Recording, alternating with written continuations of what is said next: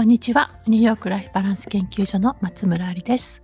幸せに生きることを科学的に研究するポジティブ心理学やウェルビーイングをお伝えしています。はい、今日は、初アメリカンフットボールの観戦についてお話しします。ちょうどメルマガでアメリカンフットボールの闇っていうタイトルで書いたところなのでね、複雑なところなんですけど、今日初めて、学校でアメフトの試合があって見に行ってきました。そうなんですよね。先週と先々週かな、アメリカンフットボールをこう巡るなんていうのかな、文化についてね、ちょっとメルマガに書いていたんですけど、今日息子が帰ってきたら、フットボールがねあって、みんなで見に行くから行きたいっていうんで連れて行ってきました。で、フットボールのゲーム自体は7時で、私たちの学校の高校生のチームと近くの町のチームが戦うってことで、でもうね、やっぱりこの学区ではなんていうのかな、だからフットボールの子たちとあんまり仲良くないんだけども、みんなでフットボールを応援するっていう感じもあるし、なんかね、パーティーなんですね。で、フットボールとか全然興味ないし、お友達とかもフットボールの子とかいないのに遊びに行きたいと。で、私も行ってみたいなと思ったんで、いいよって言って、で息子は7時ゲームだったんですけど、5時から友達がボーイスカウトをしてて、その子たちが、今日バーベキューをやると。ね、で、息子たちのボーイスカウトじゃない友達3人を、もうたくさんいるからおいでみたいな感じで呼ばれて、で、まずは近くの公園に連れて行って、で、5時に連れて行って、で、戻ってきて、次に娘も行きたいっていうので、娘のお友達の親は興味がないっていうんでお迎えに行って、連れて行きました、ね。で、初めてです行ったんですよね。そしたら夫はね、ゲームに行った瞬間に「This is the most American thing I did」って言ってましたね。英語はちょっと下手ですいません。もう僕がなんだっけ、こんなアメリカっぽいことしたことがないって言ってましたね。あなたアメリカ人でしょって感じですけど、高校のフットボールの試合で、家族とか、家族が来てるっていうよりもね、まずその町の消防車とか、なんか全部来てて、で、はしご車あるじゃないですか。火事になったらね、人助けたりするはしごのところに、アメリカンフラッグね、旗がひらひらして、そのはしごが伸ばされてとか、なんていうかな、もうそのセットアップが本当にアメリカって感じでしたね。で、お菓子とか、高校生の子たちがね、お菓子とか売ってたり、でその中でね、特別学級みたいな子たちとかも、売ってたりしていいなとか思ったんですけど、で、もう本当にね、親はもういらないんですよね。着きました。で、息子は息子の友達とずっと歩き回って、時々応援。で、娘は娘の友達と歩き回ってる。で、多分、お父さんお母さんたちは見てたかな。でも子供たちは何しに行ったかって言ったら、とにかく子供同士で集まって、ね、暗い、ね、学校のゲームの場所はライトで照らされてますけど、他のところはねちょっと暗いじゃないですか。なんかね、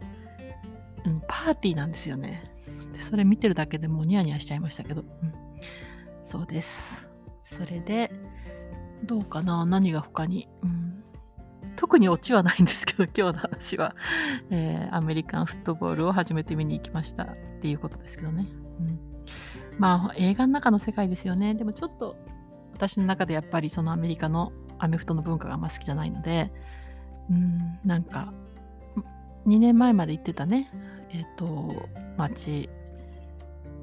とは全く違う感じですね。前言ってた子供たちがラッキーにもね、キンダーガーデンから中学生まで行ってた学校は本当にこうダイバーシティがあって、ここに比べたらすごく、やっぱりね、私はねダイバーシティが必要なんだなって、それはねすごく感じたかな。それからなんかまだ5分半しか経ってないんですけどはい、それで明日の朝は息子がクロスカントリーのレースがあるので、朝7時15分までに学校に連れて行きます、はい、で今学校3日学校あって5日休んで2日あったんで、5日ですね、まだたったの5日しか学校行ってないんですけど、とにかく朝が早い、中学生まではバスがね8時過ぎに来てたんですよね。だから7時の起きれば間に合ったんですけど、高校生のバスは、ハイスクールどこもそうみたいですよね。結構多くの町がそうみたいですね。中学校よりハイスクールのが早く始まるんですよ、高校の方が。なので、息子は7時にはもうバス停に行くので、朝6時に起きて、私もなんか眠いし夫も仕事始まって、ちょっと今あんまり役に立ってもらえないのであれですね、作り置きサービスみたいなものをね先々週ちょっと頼んだんですけど、なんか子供たちちょっと食べてくれなくて、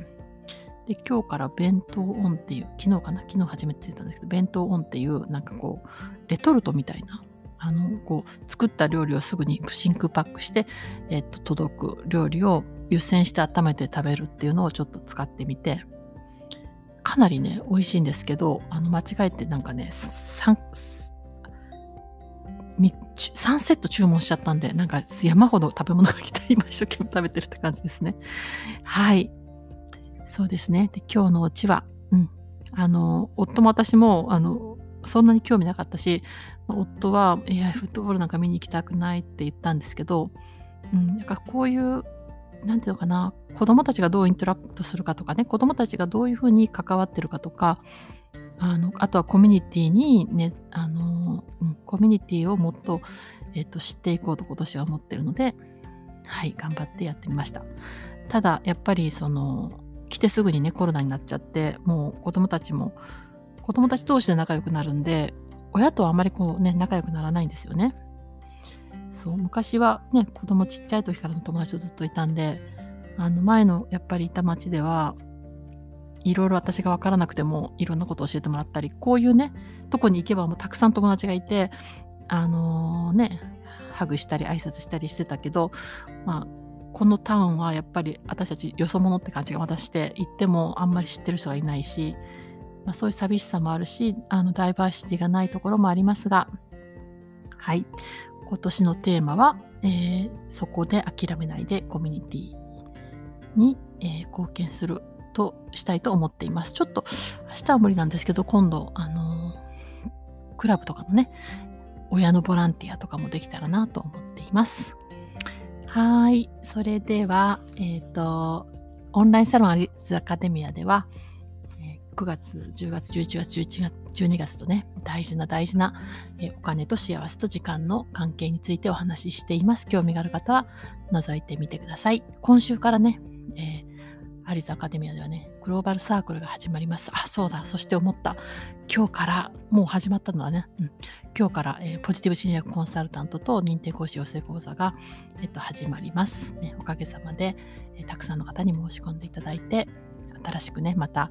教えられる人たちが増えるのを楽しみにしています。はい、それでは今日はこれまでです。ニューヨークから松村ありでした。